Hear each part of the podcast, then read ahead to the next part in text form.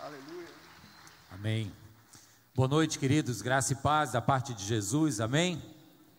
Nós estamos começando o mês de dezembro e assim a gente começa a falar sobre o significado do Natal, da vinda, da chegada de Jesus como o Messias. Obrigado, Carla. E eu queria convidar você hoje a começar comigo o que se faz pela tradição, não é muito nosso costume, mas a tradição chama esse período agora do advento do Messias, onde a cada dia se alimenta o coração com essa expectativa do rei que está se avizinhando, que está chegando. Isso é importante, como eu disse, apesar de ser apenas uma tradição, mas é importante porque não corremos o risco de desmerecer a grandeza do momento que esse ano nos reserva, que esse momento do ano nos reserva. Porque se a gente cai naquele discurso de falar de Natal apenas atacando o Papai Noel, né, contra o consumismo, etc., que eu acho que tem, tem o seu lugar de ser falado, mas a gente corre o risco de perder a grandeza do que de fato significa esse momento o momento de acolher o Rei dos Reis que veio e habitou entre nós. Está claro, irmãos? Então, a partir de hoje, nós estaremos nessa reflexão, nesse propósito. E para começar, eu quero te convidar a abrir comigo o Evangelho de João, no capítulo 1. E aí vamos fazer assim, como a gente já cantou sentado, vamos ler de pé? Que tal? Fica de pé comigo para lermos o Evangelho de João, no capítulo 1, a partir do verso 1.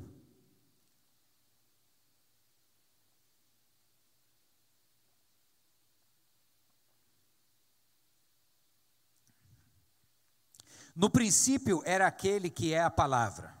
Ele estava com Deus e era Deus. Ele estava com Deus no princípio. Todas as coisas foram feitas por intermédio dele. Sem ele, nada do que existe teria sido feito. Nele estava a vida, e esta era a luz dos homens. A luz brilha nas trevas, e as trevas não a derrotaram. Surgiu um homem enviado por Deus chamado João. Ele veio como testemunha para testificar acerca da luz, a fim de que por meio dele todos os homens crescem.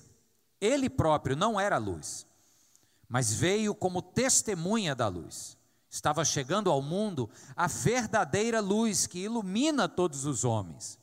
Aquele que é a palavra estava no mundo e o mundo foi feito por intermédio dele mas o mundo não o reconheceu. Veio para o que era seu, mas os seus não o receberam. Amém. Vamos parar aqui e eu quero orar com você agora.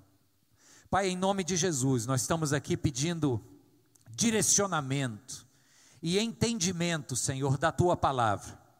Que a voz do teu espírito nos alcance, Senhor, hoje. A tua palavra que nos ensina que onde dois ou mais se reúnem, Ali o Senhor se faz presente se esta reunião for em teu nome. E nós estamos aqui, ó Deus, orando, ofertando, cantando, em nome de Jesus. Por isso, Deus, nós cremos na tua presença nesse lugar. E onde há a tua presença, Senhor, coisas novas acontecem. Que a tua palavra nos renove agora. Em nome de Jesus nós oramos e juntos dizemos amém. Amém. Maravilha. Pode se sentar. Deixa eu começar dirigindo a você uma pergunta, cuja resposta é um tanto quanto óbvia.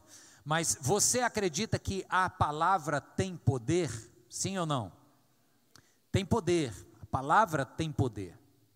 Mas alto lá vale uma ressalva nessa afirmação, porque o que esta afirmação não está dizendo é aquela ideia mais ingênua de que fale e acontecerá, no sentido de que as tuas palavras moverão céus e terra e as coisas que você deseja, se você falar e repetir muito, elas acabam acontecendo. Não é bem assim. O, o Leandro Carnal diz que esse tipo de crença só faz parte da vida de dois tipos de pessoas, das crianças e dos esquizofrênicos, né? Vamos falar, falar, falar e de repente acontece. Não. O que a gente afirma e crê juntos quando a gente fala que sim, a palavra tem poder, é que as palavras ditas as palavras lançadas como uma semente que é lançada e semeada, elas têm o poder de criar realidades. Por exemplo, guerras surgem às vezes por palavras mal colocadas. Sentimentos como rancor, amargura, surgem porque uma vez lá atrás na relação alguém falou algo que plantou aquela semente apodrecida e aquilo ali germinou em algo ruim, né? A esposa que passou anos guardando aquela palavra que o marido disse de cabeça quente numa discussão e anos depois diz assim: "Ah, porque naquele dia você falou não sei o quê". Ou seja, é esse poder ruim, a palavra tem esse poder de criar uma realidade ruim. Quando o, o, o Tiago, o apóstolo Tiago, fala sobre esse poder, ele chama a nossa atenção para o poder da língua. É o que ele diz aqui no capítulo 3, dos versos 5 ao 6, eu vou ler para vocês. Tiago diz assim: A língua é um pequeno órgão do corpo, mas se vangloria de grandes coisas. Veja como um grande bosque é incendiado por uma pequena fagulha. Assim também a língua é um fogo, colocada entre os membros do nosso corpo, contamina a pessoa por inteiro, incendeia todo o curso da sua vida. Então, ele faz esse contraste entre um pequeno órgão que causa uma, um destroço enorme. E isso é afirmando o que nós acabamos de concordar aqui que palavras ruins têm o poder de criarem uma situação ruim, seja ela de rancor, de amargura, de guerras, de, de ofensas e tribulações.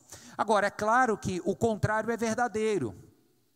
Palavras lançadas com afirmação, com elogios, com reconhecimentos, também são capazes de criar coisas muito boas no coração das pessoas, sim ou não? E aí eu me lembrava, eu, enquanto eu estava estudando para conversar com vocês, eu me lembrei de uma situação de alguém que jogou uma semente muito boa no meu coração, né? plantou uma palavra de afirmação. O ano era 1997, eu tinha 21 para 22 anos, estava começando a minha caminhada, recém-convertido. E aí eu estava num curso de, de discipulado, numa agência missionária, e o meu líder, um homem chamado Bruce Ballman, você lembra dele? O Bruce chegou para mim e, e, durante um estudo bíblico, eu, enquanto ele falava algo, eu fui pesquisar no final da Bíblia o que, é que significava aquilo que ele estava falando. Aí, quando chegou a minha vez de falar, eu trouxe uma informação a mais. Aí ele gostou e ele chegou e disse assim: Puxa, Mário, você tem, você tem um dom para ensinar a Bíblia. Eu, nessa época, irmãos, eu estava recém-convertido, mas eu peguei aquela palavra, guardei no coração e falei, puxa, que legal. E na semana seguinte, ele levantou um time de jovens ali do nosso grupo para sermos discipuladores, ensinar a Bíblia para jovens infratores que estavam detidos num centro de, de detenção juvenil, menores de idade. Olha essa foto aí que eu resgatei, dá para colocar aí para gente? A fotinho olha lá, de 1997, aquele cabeludo da esquerda ali sou eu. Esses dois rapazinhos tinham feito besteira e estavam no centro de detenção juvenil. Mas nós estamos aí ensinando a Bíblia, eu todo me achando. Mas por quê? Pode tirar aí. Por quê? Porque alguém plantou uma palavra que cresceu, que, que validou aquela minha intenção, por mais inocente que fosse, ou talvez por mais ineficaz naquele momento, não conhecia nada da Bíblia, mas eu digo assim: puxa, se ele está vendo isso, eu vou acreditar e quem sabe coisas boas acontecem. Por quê? Porque alguém lançou uma palavra. Então, sim, as palavras têm poder para ferir, mas também para afirmar, para servir como uma catapulta na vida de pessoas. Amém, gente? Faz uma pausa e reflete por um instante, intimamente, só você e o Senhor. Que tipo de palavras você tem proferido na sua vida? Ou, usando a nossa imagem aqui, que tipo de sementes tem saído na tua semeadura e tem alcançado o solo dos corações alheios que te circundam? São sementes boas ou ruins? São palavras de afirmação ou são críticas excessivas? As críticas são importantes, irmãos problema é quando elas vêm de uma motivação errada, aquela crítica que esmaga, ou quando ela vem numa proporção errada, quando é só crítica e não vem equilibrada com o tão necessário reconhecimento. Faz sentido? Então reflete sobre isso no instante, porque nós vamos voltar para o texto. Porque João aqui está falando que Jesus é essa palavra que Deus lançou ao mundo. É esta boa semente que encarnou. O termo ali no Evangelho que nós lemos, talvez você já tenha ouvido sobre isso, é o Verbo de Deus. A palavra grega é logos, tem toda uma implicação filosófica. O João está escrevendo dentro de um contexto filosófico, mas eu não vou entrar nessa área, a gente já falou sobre isso outras vezes. O ponto aqui é que, muito, muito brevemente, a tradução da palavra logos é palavra, ou verbo, a palavra que, que demanda uma ação. Então, Jesus é essa palavra de Deus, e ele fala que através dessa palavra tudo se fez. Ou seja, quando a gente fala que a palavra tem poder, ela tem poder para criar. O sujeito lá criou em mim uma, uma autoconfiança para ensinar a Bíblia quando pouquíssimo da Bíblia eu sabia. Assim como uma palavra negativa tem o poder de criar um, uma raiz de amargura que, se não for podada ali, logo ela vai acompanhar a pessoa por muitos anos.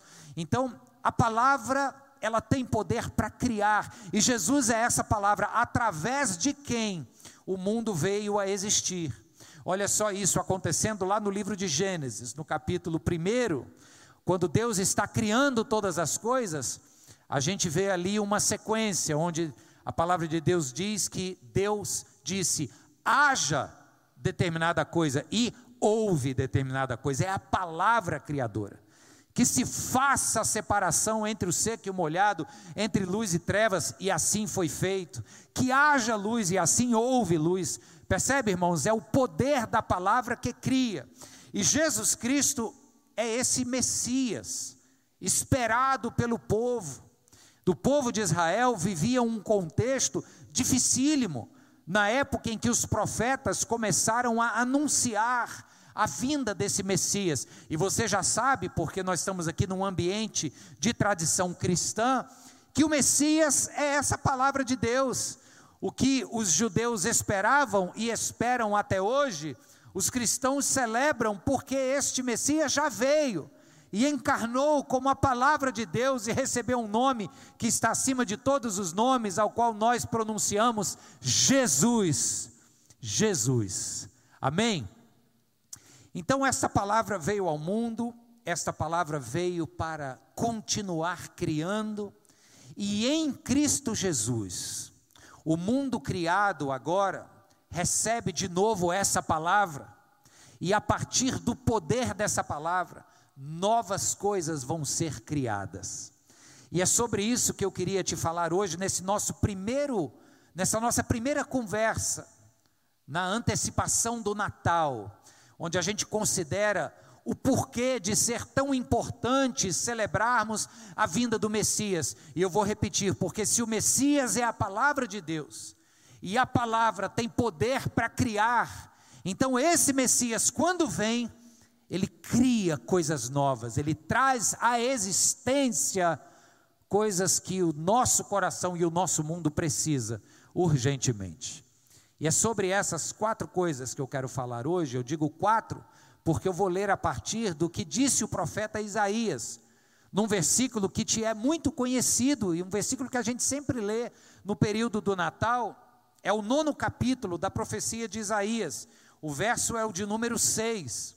E é aquele verso que diz assim: Porque um menino lhes nasceu, um filho lhes foi dado, e o governo está sobre os seus ombros, e ele será chamado de quê? São quatro nomes, vamos lembrar de cabeça? Primeiro, maravilhoso conselheiro. Segundo, Deus forte ou Deus poderoso, como diz aqui a tradução da NVI. Pai eterno ou Pai da eternidade e príncipe de quê? Da paz. São quatro nomes descritivos, e aí acompanha comigo aqui o raciocínio. O Verbo de Deus é a palavra criadora. Todas as coisas lá atrás no Gênesis foram feitas através dele. A palavra tem poder e poder para criar. Esse verbo virá, os judeus estão anunciando aqui, Isaías está anunciando, o Messias vai, vai vir, vai, vai se encarnar, o verbo de Deus veio, é o que João diz, e quando ele vem, ele tem poder para criar coisas novas. Então vamos entender quais são essas coisas a partir desses quatro nomes descritivos do Verbo de Deus. São nomes que descrevem o Messias nas suas virtudes, no seu caráter e naquilo que ele pode e vai criar no nosso meio. Então, em primeiro lugar, diz que ele é um maravilhoso conselheiro. Na nossa realidade aqui, a gente não vive o regime de monarquia, então a gente não tem muito claro na mente a, figura de um conselheiro. Mas na época dos reis era extremamente importante o papel dos conselheiros. Eram pessoas que estavam ali ouvindo a população, entendendo a história daquele reino e servindo de bons conselheiros. Agora tinha também os maus conselheiros, né? Você lembra que quando Salomão morre, o seu filho Roboão herda o trono e aí ele divide o reino, é um desastre. Por quê? Porque ele ouviu maus conselheiros. Ele tinha os conselheiros do seu pai Salomão, que deram bons conselhos, mas o Salomão resolveu ouvir outro time, o Roboão, perdão, ouviu outro time de conselheiros, dividiu o reino. Então aqui Isaías está dizendo: olha, esse verbo que vai encarnar, o Messias que vai vir, ele será um maravilhoso conselheiro, é aquele que vai dar para a gente discernimento para fazer nossas escolhas morais, para discernir entre certo e errado. Nós temos a palavra de Deus hoje, irmãos, mas nem sempre entendemos o que estamos lendo, não é verdade? Isso acontece com você, sim ou não?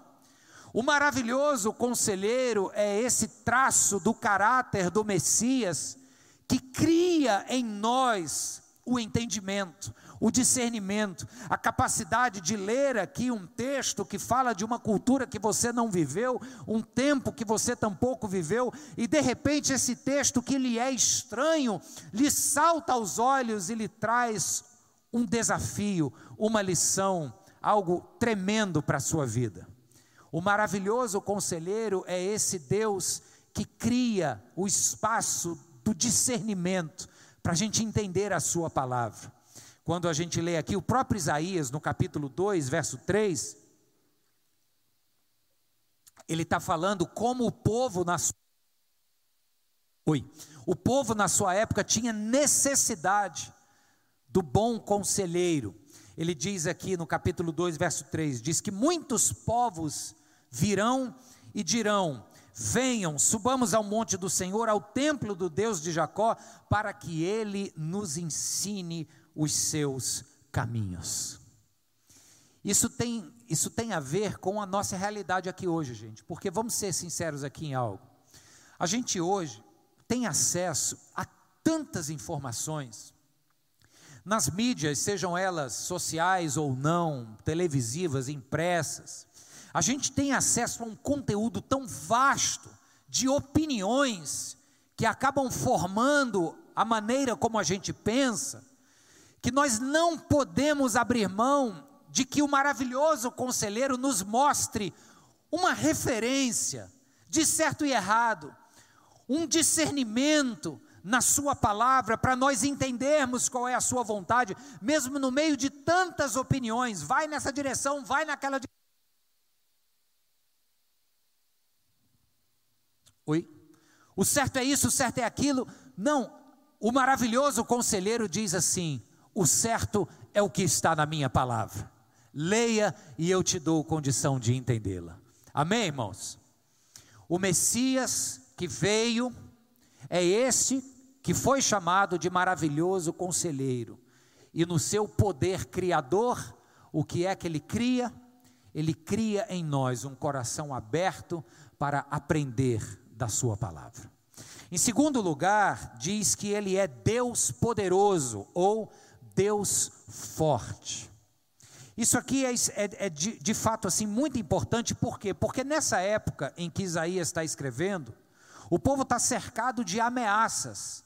Basta você lembrar, nós estamos aqui em seis a cinco séculos antes de Cristo, e nessa época o povo de Israel, especialmente o povo do sul de Judá, estava cercado por ameaças dos impérios vizinhos, tanto o Império Assírio como o Império Babilônico, logo depois.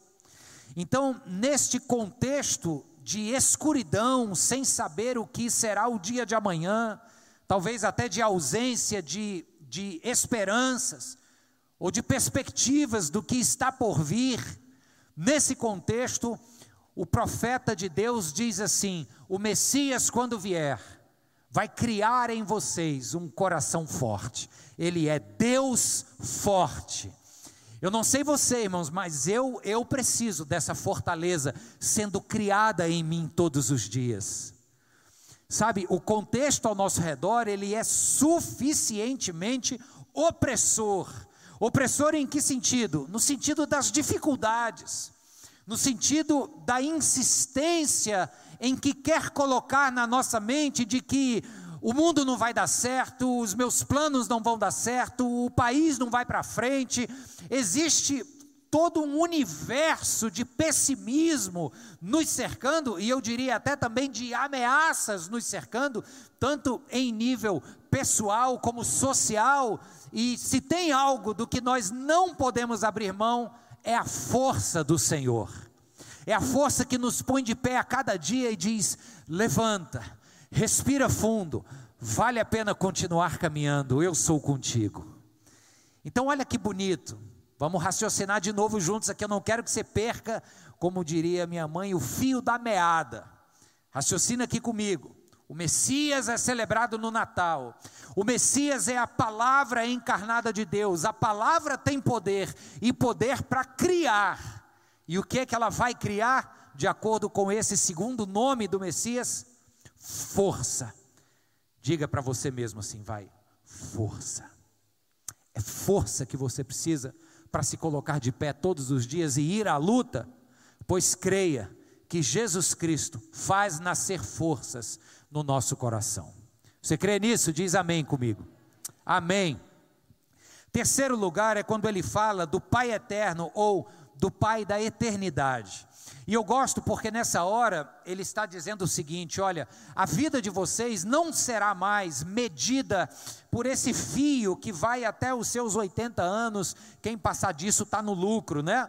A vida de vocês não será mais é, é, medida por essa régua que tem dia para acabar, porque agora a nova experiência de viver não se limita mais com a morte, mas Jesus disse na ocasião da ressurreição de Lázaro: aquele que crê em mim não morrerá eternamente. A nossa realidade agora é de eternidade, e isso, gente, faz toda a diferença na nossa motivação para suportar os sofrimentos do dia a dia. É ou não é, pessoal?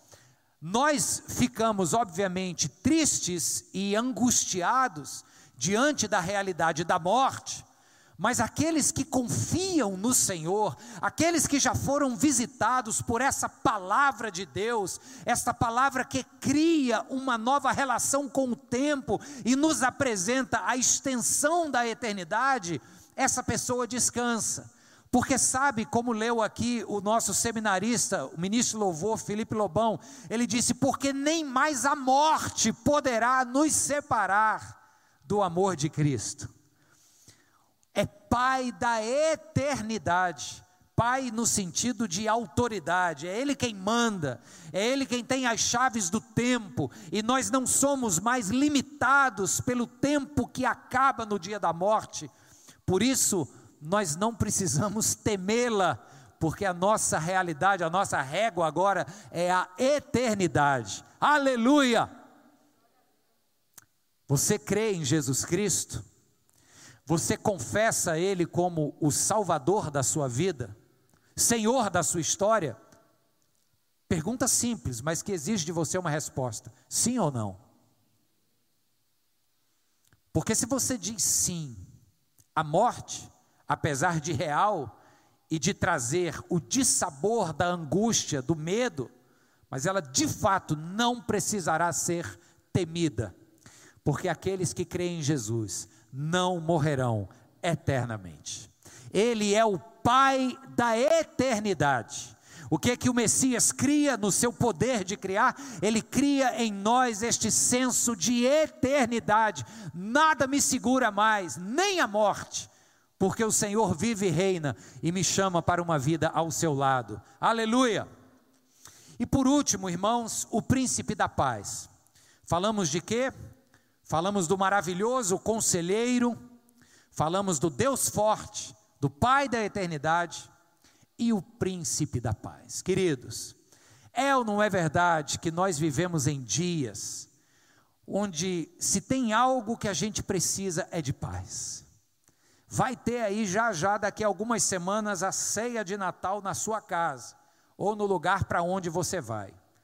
Como é que você vai olhar na cara daquele irmão que te ofendeu no WhatsApp por causa da tua opção política ou por causa da tua ideia sobre isso ou aquilo, e vice-versa. Se tem algo que o nosso mundo precisa é de paz.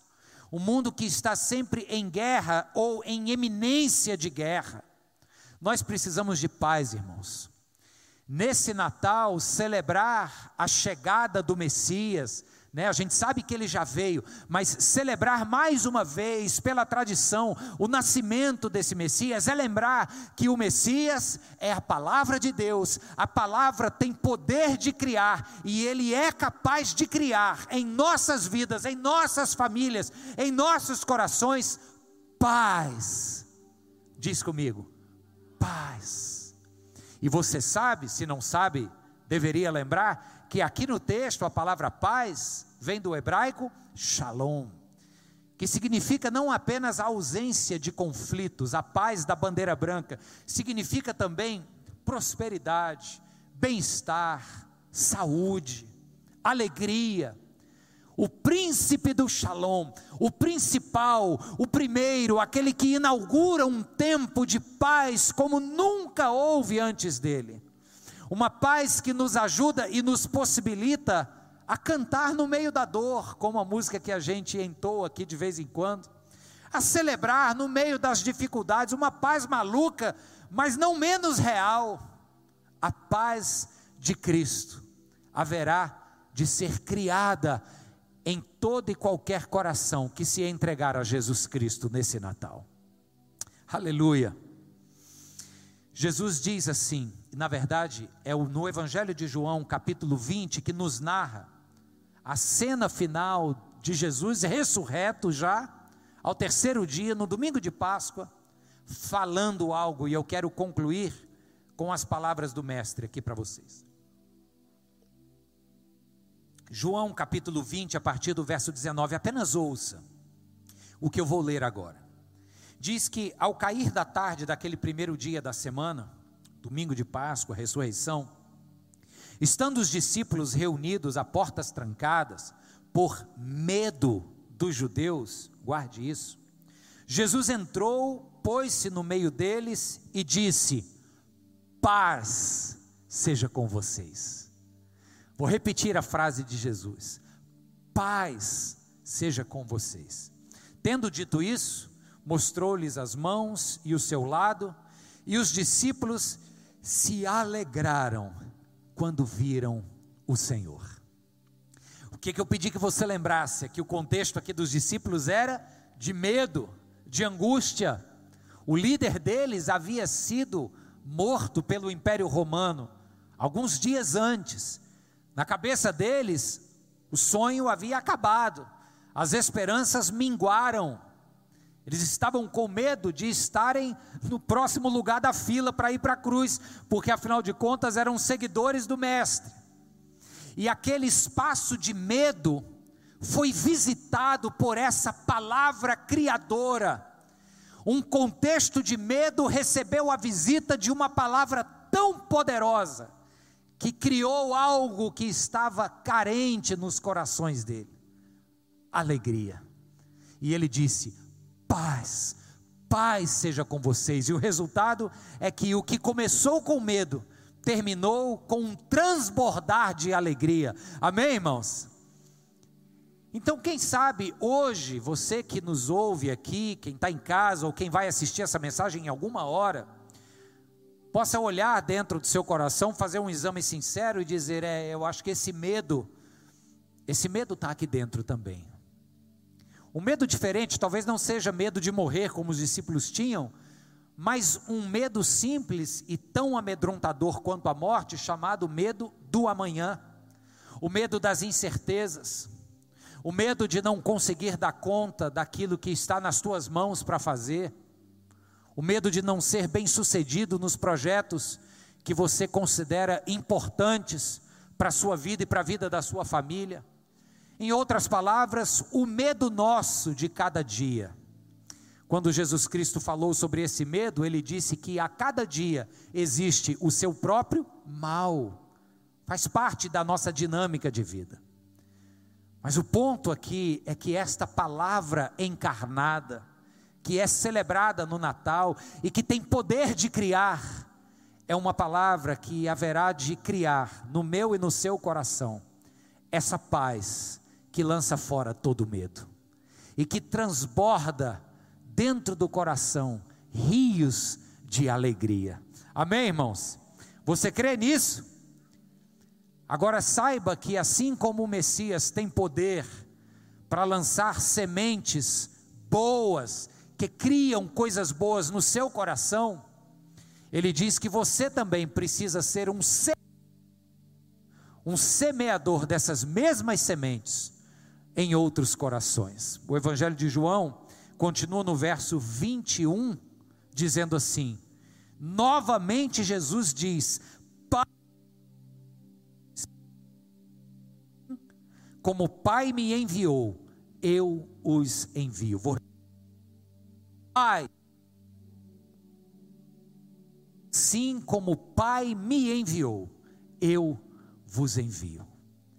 Que o Senhor te dê esta compreensão de que Ele é esta palavra de Deus que faz surgir, que cria dentro do seu coração discernimento para aprender a Sua palavra, forças para lutar no dia que se chama hoje, compreensão de eternidade para não ter medo nem da morte, e paz, porque Ele é o príncipe da paz e faz surgir essa paz no coração mais atribulado que for.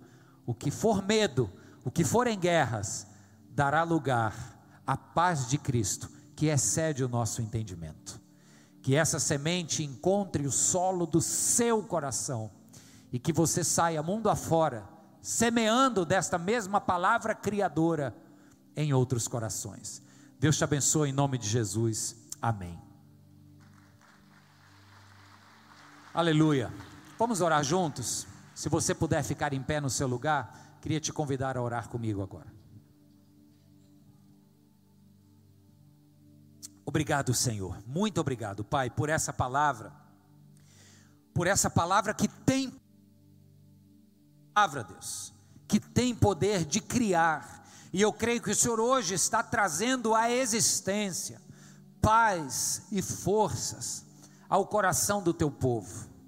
Nós te agradecemos por isso e te pedimos, Deus, também da tua bênção para continuarmos sendo nós mesmos semeadores destas mesmas sementes, e que possamos ver, ó Deus, a paz de Jesus através de nós, alcançando corações aflitos, quem sabe, Deus, dentro das nossas casas, em nossos relacionamentos, nós te pedimos, Senhor, que cada um aqui seja um semeador das palavras poderosas do Senhor. Em nome de Jesus oramos e o povo de Deus diz: Amém. Amém.